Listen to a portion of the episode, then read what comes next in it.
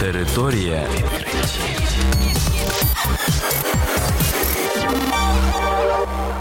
Це програма Територія відкриттів. Кілька слів про новітнє та надзвичайне. І я, ведучий Богдан Нестеренко. Вітаю вас, шановні слухачі.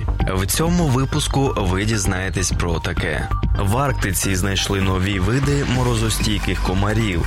Очевидці зняли в небі іншопланетне вторгнення.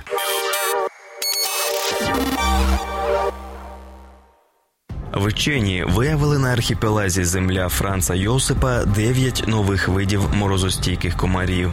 Ці комахи можуть виживати за мінусових температур. Відкриття зробив вчений Пермського державного національного дослідницького університету Андрій Крашеніков. Дорослі особини цих видів комарів через нерозвинені ротові органи не харчуються, а харчуються лише личинки. Організм комах включає тригалозу, а також гліцерин та інші багато багатоатомні спирти. За рахунок цього комарі можуть змерзатися в лід повністю, при цьому зберігаючи свою життєздатність. З настанням весни вони прокидаються. За словами вченого, саме комар є в арктичній зоні найпоширенішою комахою.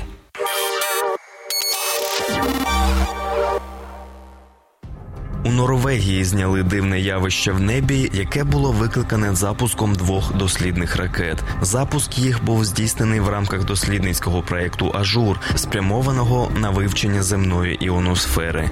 Про це пише Science Alert.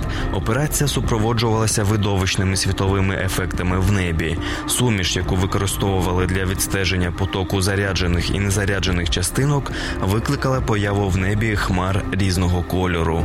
Місцеві жителі Жителі були вкрай схвильовані світловим шоу, яке їм довелося побачити. Вони навіть почали підозрювати вторгнення іншопланетян.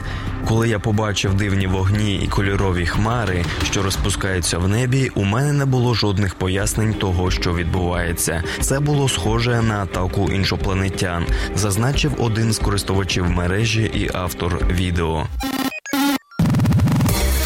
Територія